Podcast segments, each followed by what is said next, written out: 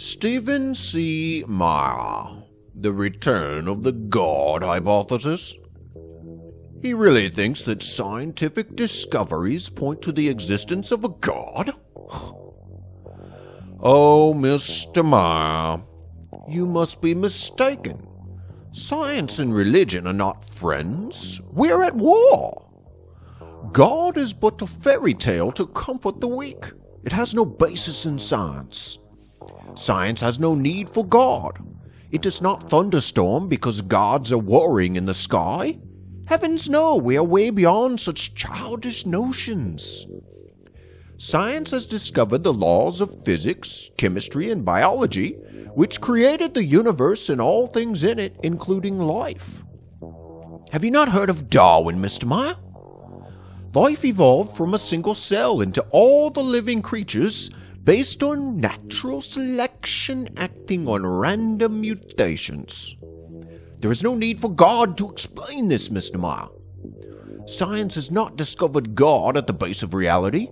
It has only discovered matter, energy, and the laws that act upon them. And I know what you're going to ask.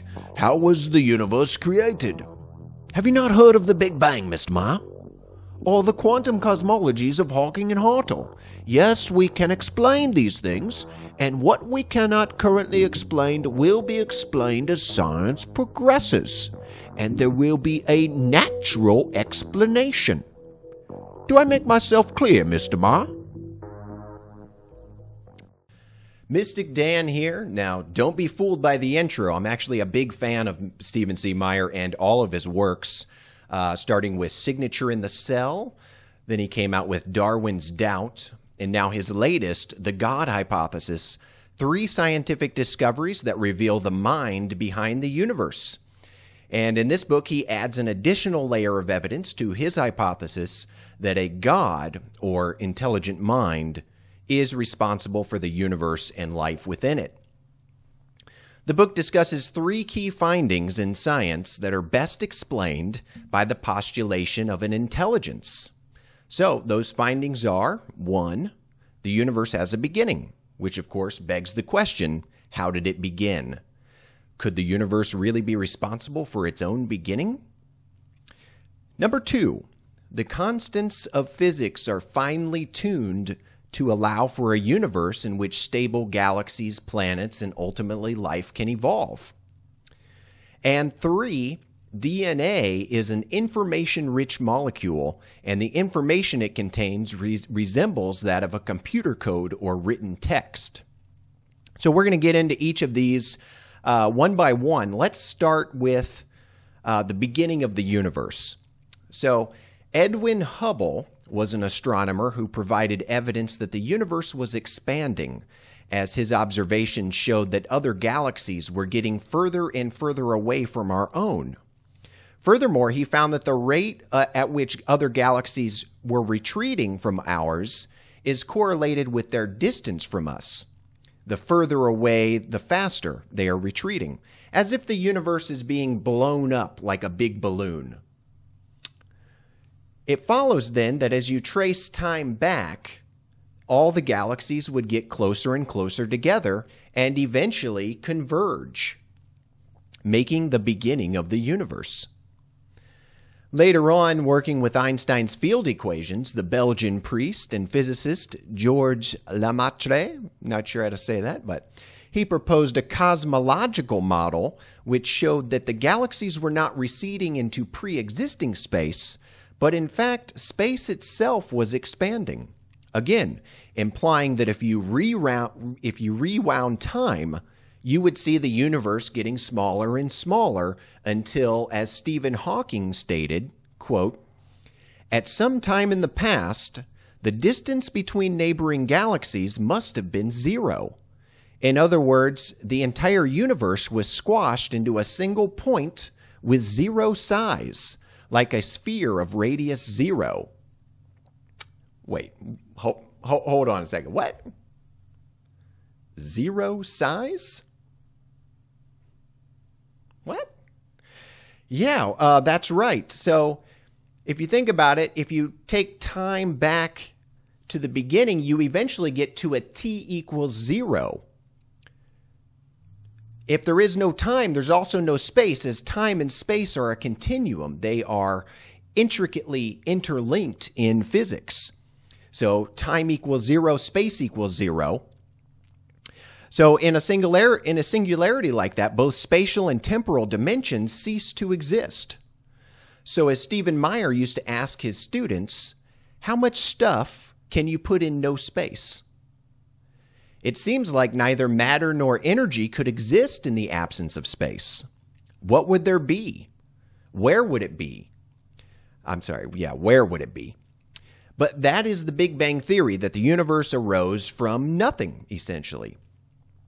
And the Big Bang Theory is supported by other evidence besides the expansion of the of the universe, such as the cosmic background radiation, which is a residual radiation of light left over from the early stages of the universe's expansion. Meyer points out the implications of the theory when he states If some time in the finite past either the curvature of space reached an infinite and or the radius and spatial volume of the universe collapsed to zero units, then at that point there would be no space and no place for matter and energy to reside. Consequently, the possibility of a materialistic explanation would also evaporate, since at that point neither material particles nor energy fields would exist. Indeed, since matter and energy cannot exist until space and probably time begins to exist, a materialistic explanation involving either material particles or energy fields before space and time existed makes no sense. As I used to tell my students, if you extrapolate back all the way to a singularity, you eventually reach a point where there is no matter left to do the causing. Indeed, to clarify that point, the Big Bang Theory implies that time and space started or came into existence at some finite time in the past. Space and time begin when the universe begins at the beginning of the Big Bang. Before space, time, and energy popped into existence, there could be nothing material which existed because matter and energy are space bound. So there could be no material cause to the universe. Therefore, any entity capable of causing the universe to come into existence must transcend space, time, matter, and energy. Um, and theism theorizes just that, that there is a transcendent God beyond the universe which caused the universe. Now, now I know what you're thinking. I know what you're thinking. Okay. There's a way around this. We, we can figure this out. I mean, okay. So, yeah, yeah. Uh, uh what if, let's see. Well, what if the universe didn't spring from a truly dimensionless, spaceless, timeless point? But instead just came from a really tiny ball of space, time, and energy. You know, which I think is how most of us envision it anyway, as all the matter and energy of the universe just scrunched down into this really, really tiny, super hot, compressed, tight ball of energy. Well, the problem is what caused it to explode and create our universe 13.8 billion years ago? If that tiny ball of compressed energy has existed for an infinite amount of time, why did it suddenly erupt 13.8 billion years ago? And when there was an infinite amount of time before that for it to erupt and create a universe, Yet our best evidence shows that the universe has only been expanding for 13.8 billion years. All right, all right, all right, all right. We, we got this, though. We got this. Okay. What if this just happens in cycles? Yeah, yeah, we got this. We got this. So, little tiny ball of energy, space time, matter, whatever, boom. Expand, expand, create the universe, then contract goes back into a tiny ball, then bam, quantum fluctuations, you know, um, cause it to explode again or whatever. It just keeps happening over and over. There's nothing outside the universe. It's just space, time, and energy eternally existing in that cycle of expansion and contraction. Yep, yep. Atheist one, Stephen Meyer zero. yeah, see you later, Stephen. Don't let the door hit you on the way out. we we got this. We can explain it. Wait, what? Stephen Meyer has an explanation? Uh, uh, refutes that idea? Stephen. Oh, you make it hard to be an atheist. Okay. What does he have to say? Well, Stephen Meyer does have an answer. Um, he explains in his book that MIT physicist Alan Guth demonstrated that the model we just described of an oscillating universe that continually expands and contracts runs into a problem with the second law of thermodynamics. That law states that the disorder or entropy of an isolated system of matter and energy will increase over time. So each time the universe went through one of these cycles, it would increase its overall entropy. And I'll just quote from Meyer's book here to make it easier. He says, quote, such increases in entropy, or the disorderly distribution of mass energy, would result in less energy available to do work in each cycle. That would cause progressively longer and longer cycles of expansion and contraction, since increasing inhomogeneities in the mass energy density throughout space would decrease the efficiency of gravitational contraction.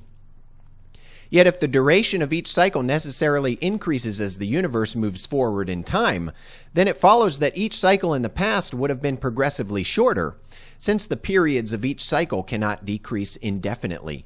The universe, even in an oscillating model, would have to have had a beginning.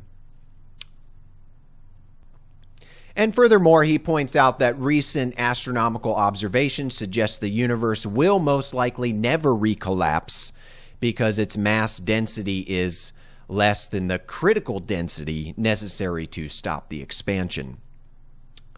And there are other theories about what's expanding the universe and why it may never stop expanding.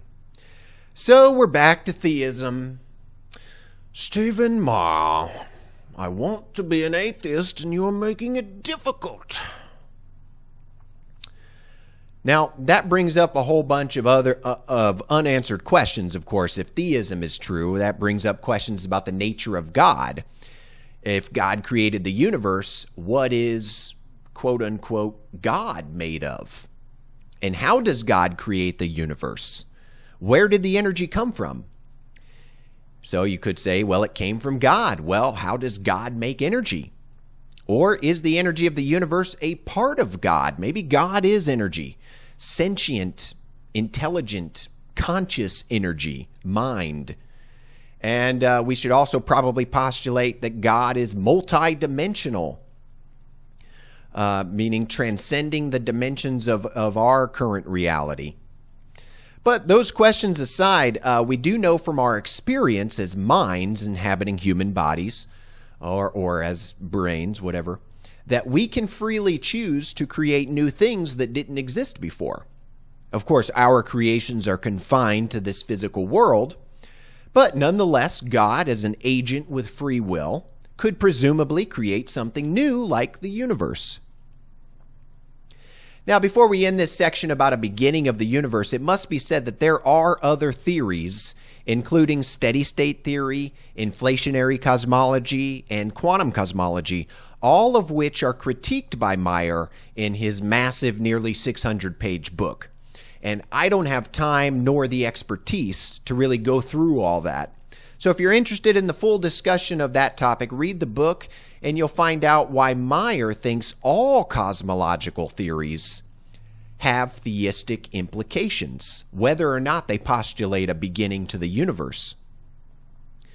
So, moving on to postulate number two of why there must be a God, the universe is finely tuned to create a life friendly universe. So you've got first the gravitational force constant, which could have been a number of different values, but is finely tuned to one part in 100 billion trillion trillion. Yes, that's 1 in 10 to the 35th power to allow for the existence of stable stars in the universe. If the gravitational force was weaker, then stars wouldn't get hot enough nor develop the thermal layering necessary for the creation of many elements necessary for life, such as carbon and oxygen. If the force were much stronger, then stars would get too hot, and that would only allow the creation of heavy elements, and the stars would burn up much faster, i.e., not last as long. And there are many values and constants like this in physics which need to have a specific value to create a life friendly universe. Uh, where you can have stable stars and planets and all the elements needed to create life. The electromagnetic force constant exhibits fine tuning for a life friendly universe of 1 part in 25. The strong nuclear force, 1 part in 200, and I could go on. Moreover, the ratios of the values of the different force constants require a high level of fine tuning. Meyer points out that the ratio of the weak nuclear force to the strong nuclear force constant had to have been set with a precision of one part in 10,000, otherwise, hydrogen fusion powered stars necessary for life could not exist and the ratio of the electromagnetic force to gravity must be accurate in one part in 10 to the 40th power, again, in order for a life friendly, life sustaining universe to have been created. Moreover, the initial configuration of mass energy at the beginning of the universe had to have been finely tuned uh, based on entropy. It had to have finely tuned entropy or order in order to create a life friendly universe. Specifically, it had to be a low entropy, highly ordered configuration because if not, you get either an extreme clumping of matter in the universe resulting in only black holes existing, or just a highly diffuse arrangement of matter without any large scale structures such as galaxies or planets at all. Then there's the fine tuning of the rate of expansion of the universe. As Meyer explains, if the universe were initially expanding even a smidgen faster or slower, either stable galaxies would not have formed in the universe because matter would have dissipated too quickly for galaxies to congeal, or else the universe would have quickly collapsed in on itself. And Meyer gives a nice visual representation of all these physical factors that must have been set just right in order for a universe to have produced stable galaxies, stars, and ultimately life. So you can see in this chart that I'm showing just how many factors had to be just right to create a universe like ours that can sustain life. Now we know that minds such as ours are capable of fine tuning a system to produce a certain outcome. We need precisely manufactured parts and the precise arrangement of those parts to create our wonderful machinery our cars, our computers, our beloved smartphones. So, our repeated and uniform experience tells us that mind is capable of this kind of precision fine tuning to create a desired outcome a machine with a desired function, a computer program, what have you. Okay, okay, it's it's objection time. Atheists, come, come, join. We need to fight back. Here we go. Atheists to the rescue. Let's see, let's see. Yeah, I got this. I got this. Finely tuned ah, solution solution. Multiverse, Stephen Meyer. It's not just one universe dude yeah if it was one universe that would make that would make you scratch your head like how is it so finely tuned no there's an infinite number mr ma you see there are many many universes so statistically one of them i.e ours or maybe probably a bunch of them actually statistically if there's an infinite number uh, a few of them are going to be life friendly and we just live in one of those Bye bye, Meyer. We don't need your God hypothesis. it's for children. what? Meyer, can you stop debunking our theories? Okay, tell us what he has to say. Well, okay, so there is the multiverse theory, but um, Meyer does critique that, of course. Uh, first of all, with the multiverse theory, there's Occam's razor to worry about, and that states that you should avoid multiplying theoretical entities when trying to explain phenomenon. A simpler explanation is better. Uh, simpler explanation being theism. Then there's the problem of the fine tuning of the universe generating mechanism, the need to affirm purely hypothetical entities, abstract postulates, and unobservable processes, the details of which I'll let you read in the book. But the biggest objection, I think, is the absurdities which an infinite multiverse theory postulates. I'll quote again from the book. According to quantum mechanics, there is a finite, if extremely tiny, probability of random fluctuations at a subatomic level, occasionally generating unexpected macroscopic outcomes, such as, for example, the Statue of Liberty waving at you as you fly by it in an airplane. Though such events will, in all probability, never happen in our solitary universe, any event with a finite probability of occurrence, however small, will inevitably happen in an infinite multiverse. Indeed, it will do so an infinite number of times. One such incredibly improbable event would be the production of a Boltzmann brain. In an infinite number of universes, an infinite number of such brains would exist. So you might ask, what is a Boltzmann brain? Well, it would be a brain that spontaneously appears due to random quantum fluctuations, complete with a false set of memories and perceptions. You could be a Boltzmann brain. And in fact, in these infinite multiverse theories, um, every possibility exists in some universe. You know, everything that can happen is happening somewhere in some universe.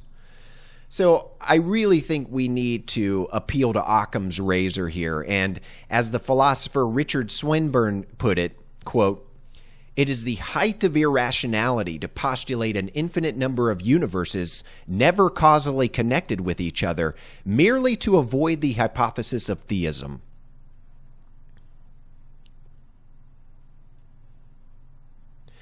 Now, moving on to the third piece of evidence pointing to the existence of an intelligent mind behind the universe, we have the genetic code of life in DNA. Now, this to me is the most compelling and most obvious example of intelligence in the cosmos. Uh, he first laid this theory out in Signature in the Cell, and I remember really having an epiphany when I, when I read it.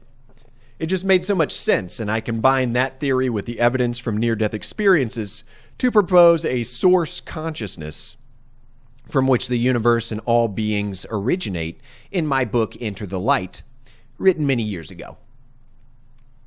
So, what we need to understand is that at the heart of life, in the simplest cell, we find DNA. Now, what most people don't know is how DNA is like a digital code similar to a computer program or written text. You see, DNA provides the instructions for building proteins, which are like the building blocks of life. Now, DNA has four chemical bases which are arranged along the sugar phosphate backbone of the DNA molecule. But notice there are no chemical bonds between the bases running down the spine of the backbone which means there's no chemical affinity which bonds them together or determines their arrangement from top to bottom. Any of the bases can attach to any of the sites along that backbone. This makes the DNA molecule ideal for carrying specified information. So that's just it. DNA carries specified information, meaning it is complex as the information does not follow a repeating pattern, and specified, meaning that a specific arrangement of bases performs a specific function, that function in many cases being the production of a protein. So, as I explained in my article many years ago, A New View of Consciousness and Reality, there are four DNA bases represented by the letters A, C, T, and G, which are arranged into three letter combinations, essentially three letter words called codons. Now, each codon, or three letter word, represents one of 20 different amino acids that link up in specified sequences to build proteins. Also, there are codons that specify when to start or stop the building of a protein. Amino acids form proteins by linking together one at a time based on the DNA instructions, and then folding into three dimensional structures, uh, which the specific three dimensional structure of the protein determines its precise function. If the amino acids are not arranged in the proper order, a functional protein will not be produced. Therefore, if the bases in DNA are not arranged properly to code for the right amino acids in the right position along the protein chain, then the amino acids will not link up properly and a functional protein will never be made. Now, even a simple protein requires a chain of 100 plus amino acids. Again, arranged in a specific order.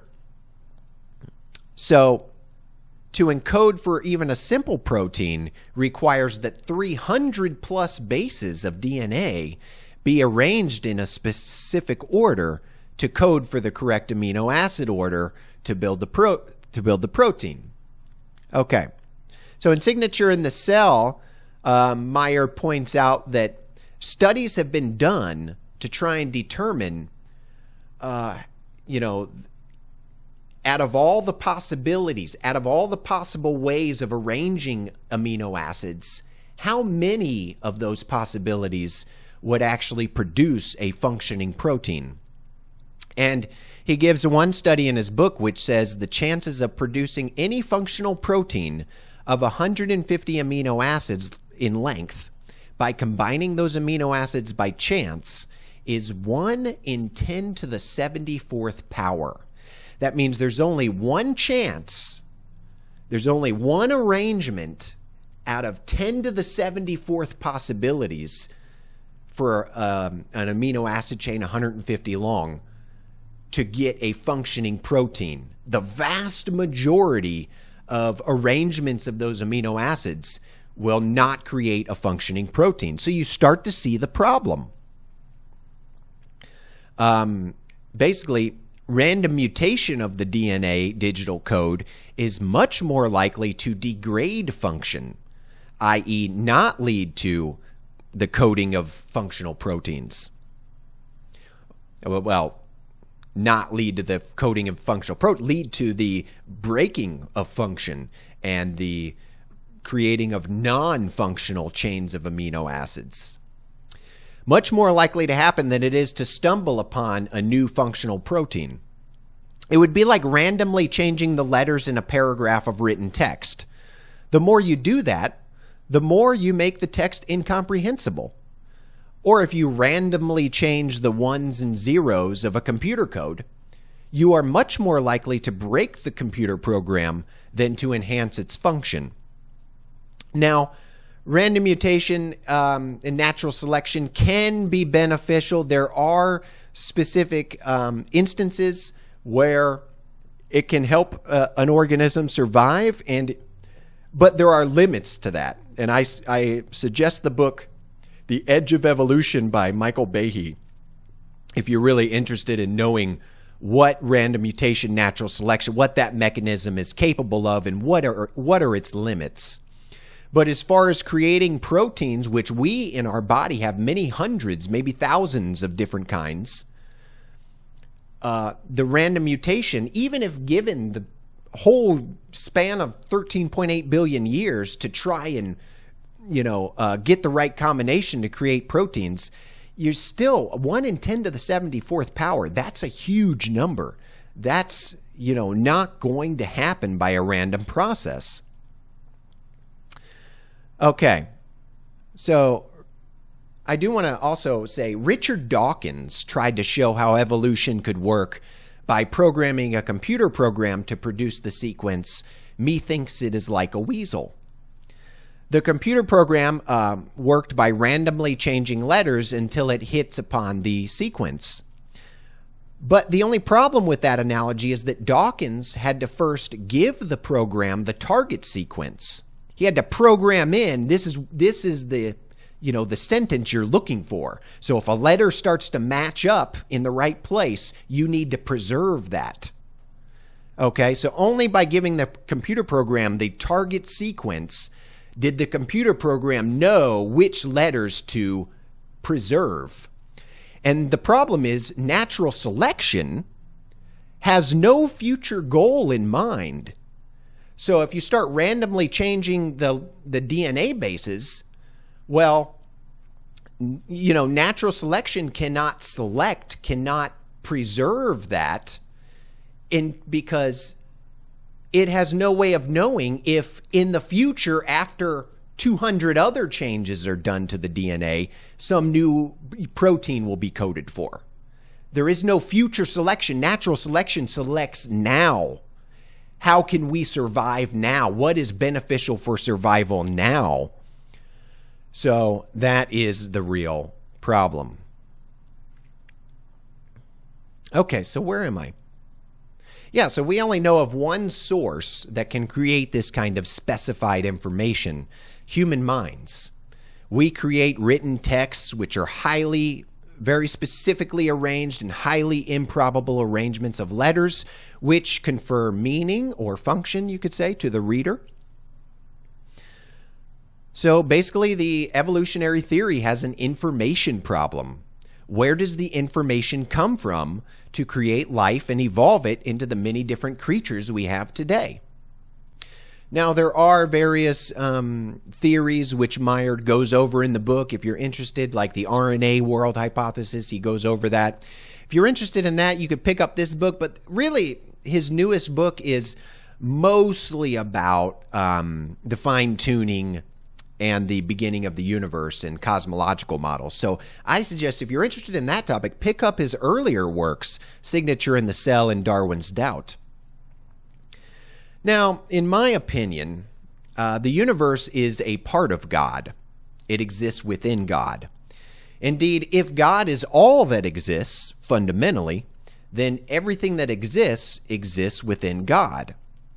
The universe is a small part of God, you could say the mind, the energy of God, is in every being, every particle of the universe, because every being, every particle is God. God is the mind behind the universe. In the universe, and he, she, it, I don't know what to call God, but uh, I don't have any pronouns for God. But anyhow, God guides the evolution of the universe and life intelligently. Now, let's talk about why Stephen Meyer called his book The Return of the God Hypothesis. What do you mean, return? Well, interestingly, um, early scientists, most prominently Newton, had a very strong faith in God. You see, early scientists believed that God created an orderly cosmos, and this orderly cosmos was governed by God. They sought to discover the laws by which God governed the universe. Thus, Newton stated in the General Scholium of the Principia, quote, In him all things are contained and moved. It was God who created the, this orderly universe, and we, created in his image, may discover the thoughts or ideas or the mathematics by which God created and sustains the cosmos. And I leave you with that, my friends. Um, hey, if you like these videos, consider subscribing or even donating to the channel. I'll put the PayPal link below if you'd like to donate and keep this channel going. Uh, take care. Hey, if anybody out there watching is tight with Stephen Meyer, put in a good word for me. I would absolutely love to get him on for an interview. Uh, there are some questions I'd like to ask him. Now, probably our next video, I'm thinking about reading the book uh, The Third Man Factor by John Geiger, which explores, uh, talks about the experiences of people in extreme situations like climbing Mount Everest or being trapped in a burning building and sensing a presence there with them, often a comforting and guiding presence. So, we're going to explore that topic next in all likelihood, and stay tuned.